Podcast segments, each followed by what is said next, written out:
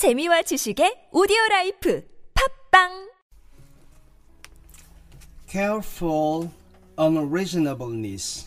Matthew chapter 6 verse 26 verse 28 Behold the fowls of the air. Consider the lilies of the field.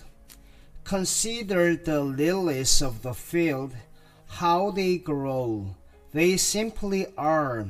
Think of the sea, the air, the sun, the stars, and the moon. All these are. And what a ministration they exert.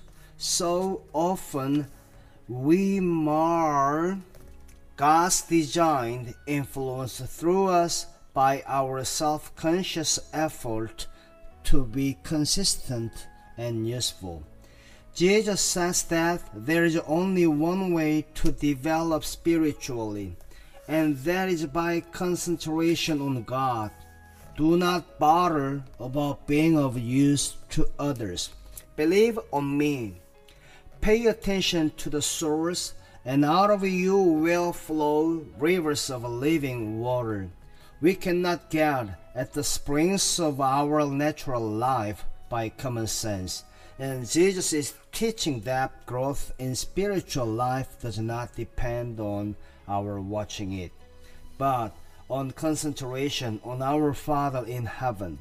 Our Heavenly Father knows the circumstances we are in.